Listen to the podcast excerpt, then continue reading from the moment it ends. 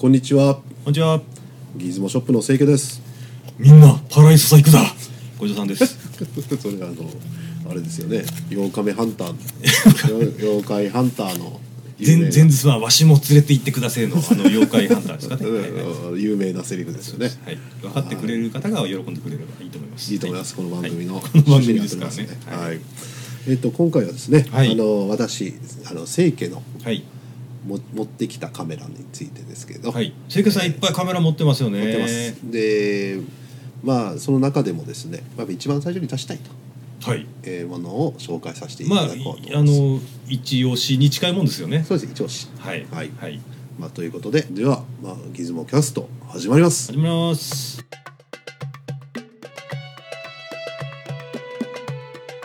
いつもキャストコニカ C35 フピカピカラッフラッシシュマチュ。フラッシュマチック。うんまでついておそおういう。ものですねコニカ C さんですね。そうですああしかもフラッシュマチック。はいまああのなんですかねコニカうん C35 っていうとどういうカメラなんでしょうね。まずですねはい。まあここら辺のカメラはですね当時あのまあ大体似てる形してますいろんなメーカーが日本のカメラまあ40年以上前ですね70年ぐらいのカメラですねあの割とこの形ってスタンダードっちゃスタンダードですそうよですねね。いいわるゆるよくある漫画に出てくるカメラみたいな、はいはいはいあの形であのよくまあうんお子さんって言いますかうん若い人があちこちとスナップ撮るような修学旅行にカメラ持ってきたぜみたいなそうそうですねいうノリのカメラですよね。実はですねこの C35 っていうのは、はその前のカメラがねもうちょっと大きいんですよ 35mm フィルム使うやつでほうほう。でこれぐらいから小さくなったんですねでなぜかって言ったらそのえっ、とローライ35っていうですねはいはい。ものすごい小さい 35mm カメラが出たとあローライの名機ですよね。いまだに人気ありますよね。あれ当時は。ねハーフサイズカメラがコンパクトであると経済的でということで売れてたんですよオリンパスペンとかはいはい。ところがああれがハーフサイズのか大きさなのに 35mm フルサイズで撮れるっていうのが衝撃を与えるんですよね。おーあ一時期あの国産のカメラで、うんやっぱりそのハハーーフフばっかし全盛期みたいなのありましたあよりまねし、たもう60年代はいはのい最後のは方。いで60年代の本当のギリギリになってもさフル 35mm フルサイズで画質がいいのに、えーハーフ並みの小ささを目指したっていうことでまあものものすごく小さいわけですよ。ローライ3号私も見物見たことありますけど、めちゃくちゃ小さいのにすうんすさまじいんですよねあれあはもうの集積度というかあれはねせい画質もいいしね、ええ小さいんだけどただ操作操作がすごくしにくくてただフラッシ ュフラッシュがなぜかそこにつけなきゃいけないとかはいねはいはい、うんめちゃくちゃトリッキーな設計してますもんねそうそうそうまああれはすごいんですけど、ねまああの C30 が使いやすさも維持しながらこのサイズを目指してると、あーで私実はですねこういうクラシックカメラを集め出したのが10年ちょっと前なんですねはいでその時に基準決めたんですよその基準横幅が11センチ以下にしようみたいなほう1 1ンチですか、うこれなんで1 1ンチなんですかねん、でそれはね、ええやっぱりその、まあ、ポケットに入れられるとか、まあ、つまりある程度なんか僕ってあるルール決めないとええそのむ集める範囲が広すぎるとねあああのしんどいわけですよ。はい、わかりますねそれは、はいあの要はコレクションやるときに、うんうんあまりにもこう裾野が広いのをやってそうそうも役略つかなくなっちゃうそのうでですもう自分のその縛りといいますかね、ルール決めたうんまああえーすごいな専門を作っちゃうってことで11すねセンチ以下で作るのはね、みたいな、はいはいまあ、その頃もうちょっと前だとプロレスが急に好きになっちゃって、そうですよはい、もう全選手を覚えなきゃならないと思っちゃったんですよねはいはいはいそしたらあの日本に何千人っていらっしゃるんですよプロレスラーが。あそれ全部覚えるのが大変だから、あ大変ですよねまあベースボールマガジンのですねあのプロレスラー年間に載ってるのだけ勉強しようと実は300人以下にあの絞れるわけですよあなるほ覚どえるだからもうその人の試合を追うのもそれに載ってない試合を追うのはもう大変なことになるわけですよねそら千葉の山奥で工業があるのに見に行きたいとかなっちゃうじゃないですかそのあーだから年間に載ってるのねはいはいそういうふうにやっぱはいもうやっぱ人生を崩したくないうんわけですよ。はいだからやっぱそういう範囲を決めちゃうんです。わかりますね私もプロレスラーっつったらもうミルマスカラスしか頭に浮かばないんですけどね日本だけで300何人いらっしゃったんですよね今感じ その年間に持ってる人でまあいいやまあそれで、はいもうカメラもある程度そういうようなかんルルールになっちゃったんですよまあ今は違いますけどねまあそういうは縛いりを持ってはいコレクションしてます、はいということですね。そしてまあいろんなものを手に入れてまあ手に入れる時500円とかですよヤフオクでねそんなもんなんですよねうん、それとか当時だとカメラ屋のカメラの屋の北村のジャンクワゴンにコロンって北村さんん万世もうあの当時はね 高田は山ですよほねとんどうんヤフオクに行っちゃうらしいんであれだけど当時はもうゴロンと落ちてたわけですあよで喜んでで結構気に入っちゃったら、い今度はそのパ替えパーツみたいのが必要だから、いどんなジャンクでも集め出すわけですよ、あああ一応パーツストックで持ってきたりストックでっていう、とら直しちゃうんですよはいやあ修理でですねはいえーまたはいはいそうすると動くものがね30代とかになっちゃうんですよ業者じゃないですかそれなっちゃうんですよね これはねよくあるジャンクを直す人の病気なんですよあーね でも気持ちわかるなはいはもうい本当は部品取りのためにね、はいあこれはちょっとファインダーはまだ綺麗だなとかねとか思ってもなんかねわかるわかる部品取りで買ったらいそいつも直っちゃったとで一番集めちゃったんですよね、でまああのーまあ、魅力としては小さいということあと使いやすい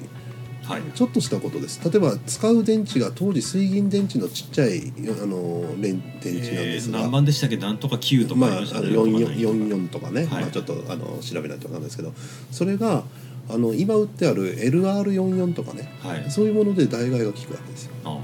つまりそれは100均にもありますーありますよね結構この時代なんかもう水銀電池のよくわからない形の使ってたりねそれから電池に困るんですよそうありますねはいえまああの五条さんのコレクションって電池使わないの結構多いじゃないですか、ーやっぱりそのスプリングカメラなのにガンレフってい うともう電池レスですよねそうですそうです、だえかーらそういう苦しみないと思うんですよないねですねだから惜しいカメラあるんですよ電池がなくて使えないようなねまあ、コンバーターとか面倒くさいことしなきゃいけない、はいはい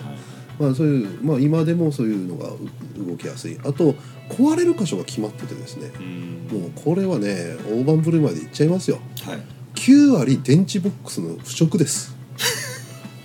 あそうなんですか開けてはい断線をきつなげるだけで大体いいです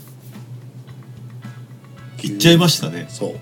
これはコニカ C 3で5次は、はいまあよくある話です古いですから、シャッター張りの粘りあそれはありますよねはい古い機種になると絶対、はいえそれが結構アクセスしやすいんですよあの分解するときにーはいはいあの皮をちょっと剥がしてネジをこ4個外してってはいはいパッてしたらもうバネが出てくる、はいはいでそれをきちっと外してベンジンで洗浄して戻すとシャッターが戻るやっぱりこの形が似てるカメラっていう、まあその種類のカメラっていうと大体構造似てますよね、はいそもそも五条さんのカメラって結構バラすのレンズユニットから外してほら結構シャあのシャッター関係洗浄大大変だと思いますよえーとですね、えーまあでも大体似通ってますからね、うんえーだからその辺のい慣れ一つ慣れると多分次は楽になると思いますよ、まあでもこっちは圧倒的楽ですよあそうですか、はい、だから非常にですね妙に修理しやすいしおうで写りもいいんですねうんこのレンズがヘクサノンでねヘキサノン 35mm はいコニカンですねですけどね、えこれはテッサーコピーですねあそうなんですね F2.8 おーでねテッサーコピーもいろいろありますはいそのあのツアイスのはい我々の大好きなツアイスのテッサーのコピーありますけど、出来がいい方ですねおー素晴らしいですよコニシロクコニカコニジロコニカあちなみにコニカはもうないですねあのー最後はコニカミノルターでしたよねでコニカミノルタがソニーになったとぶあのぶった切って売りましたからねカメラも そうだからソニーのカメラにはコニカの血が混じってると言っていいんじゃないでしょう かねあのそれ本当聞いてみたいですけどねそれはもうどうでもいい どのくらい入ってんのって聞いて聞いてみたいんですけどねまあいろいろあるでしょうからははいい、い、ろいろ悲劇喜劇いろいろあるでしょうからね、会あ社とこのカメラの魅力をもっとですねええ語ると、私はね結構個人的にカメラメーカーで好きなのはコニカ富士カなんですよ富士富士フイルム富士フィルムはいああ昔は、うんあとか昔じゃないわ、うん作ってますもんねカメラで昔ねなぜかって言ったら、えフィルムメーカーなんですよこの2つは当時コダックもそうですそうですね、うんはいはいコダックもそうですよコダック、えーコニカ富士フィルムねえでフィルムメーカーの特徴はねカメラで儲けるんじゃなくてフィルムで儲けようなんですよー、うーんなるほどはいカメラはそこそこいいものを安くでバンバン提供してとにかくシャッターをしやすくしてもうもういつでもシャッターバガバ切ってあのフィルム大量消費してくださいという望みが詰まってるんですね。まあそれはあるんでしょうねつま、りもう撮るのが楽しいカメラ。えーほ例えばもう商品名にねジャーニーコこれは C さコニカ C35 っていうのが正正式な名前ですがうはいジャーニーコニカって呼んでるんですよ旅コニカは旅旅をしてバンバンシャッター切りましょうっていね、あのなんか楽しいじゃないですか富士も昔からほら結構お正月を移そうとかほらなんかありましたね、あのうんもうえー写真をゆるブリンナーがタコに乗って空飛んだりですそねれは古いですねあの40年近く前ですけど ねまあ楽しいですねきゅもう供養してるところはお正月を移すうんだからハッピーニューイヤーってやつ写ですね真を撮ることをねあのすごくあの推奨するような作りになっててね、あーうん、すごくやっぱ好感度持てるんですよあそうなんですね、うんえそれでまあじゃあ実際どんな写りになるかって言ったらもうはっきり言ったら僕はもう申し分ないんですよもう写り自体ねえでなんていうかまあこういうのはあのなんですか富士のね中身は、えースペリア・ヴィーナスかなんかの業務用フィルムで撮ったんですけどうん、はいあの一番目の写真ですねはいはいあの一番目の写真はいこの何ですかこのミラーですかここを撮っあーて、ははいミラーの中にも、えー、輪立ちがこれかっこいいですねあって、はい、でここはもう雪の日で熊本ですけどああはいはい大雪の日なんであんまりね何年に1回なんですが、うん、そうですねということ熊で本は雪積もんないですからね、うんえこれどめでもですねこんな写真が撮れました、えはおい、ーこれはですねこれはベニスですかベニスじゃなくてこれは小倉です ねえ小倉あ小倉、あうんー小倉でカメラ屋さん巡りをしてる時にはいはい何川というか分かりませんが撮ったんですが、非常に解像度高いでしょなんか目黒川っぽい感じの う、うん、かこういうねその川の上にこう張り出して家建ってるっていうですね、はい非常にかっこいいこれねポケットバンクっていうのがね10年前だったのね今見ないでしょ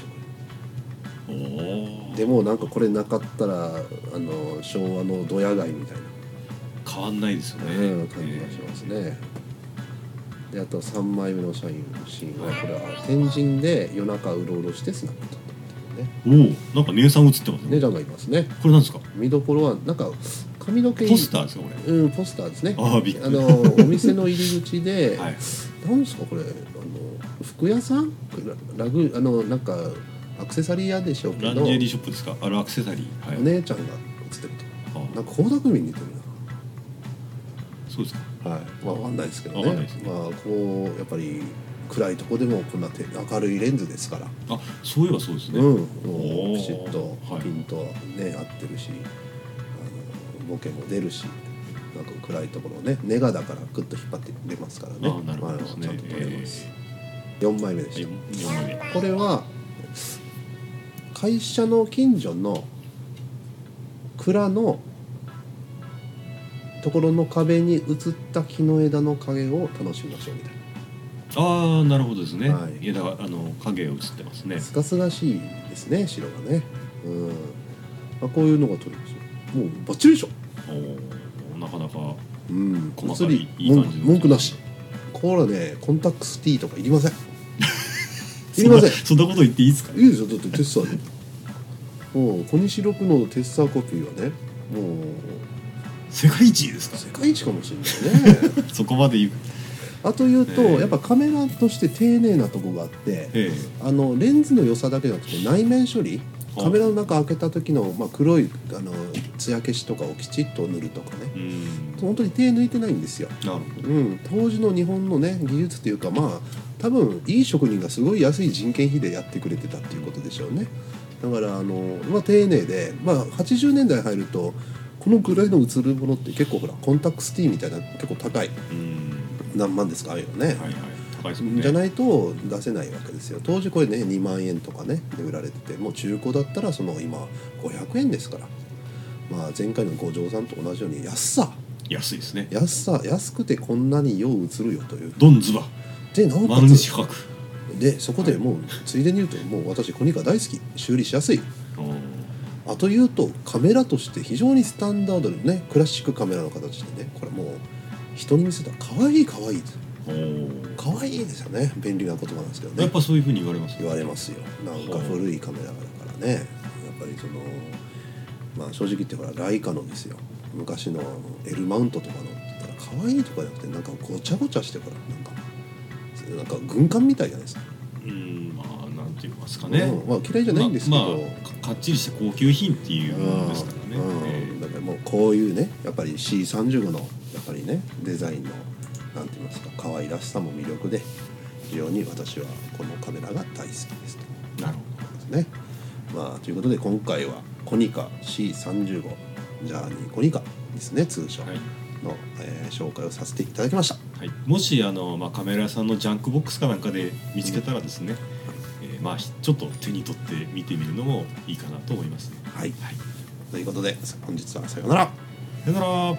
つもキャスト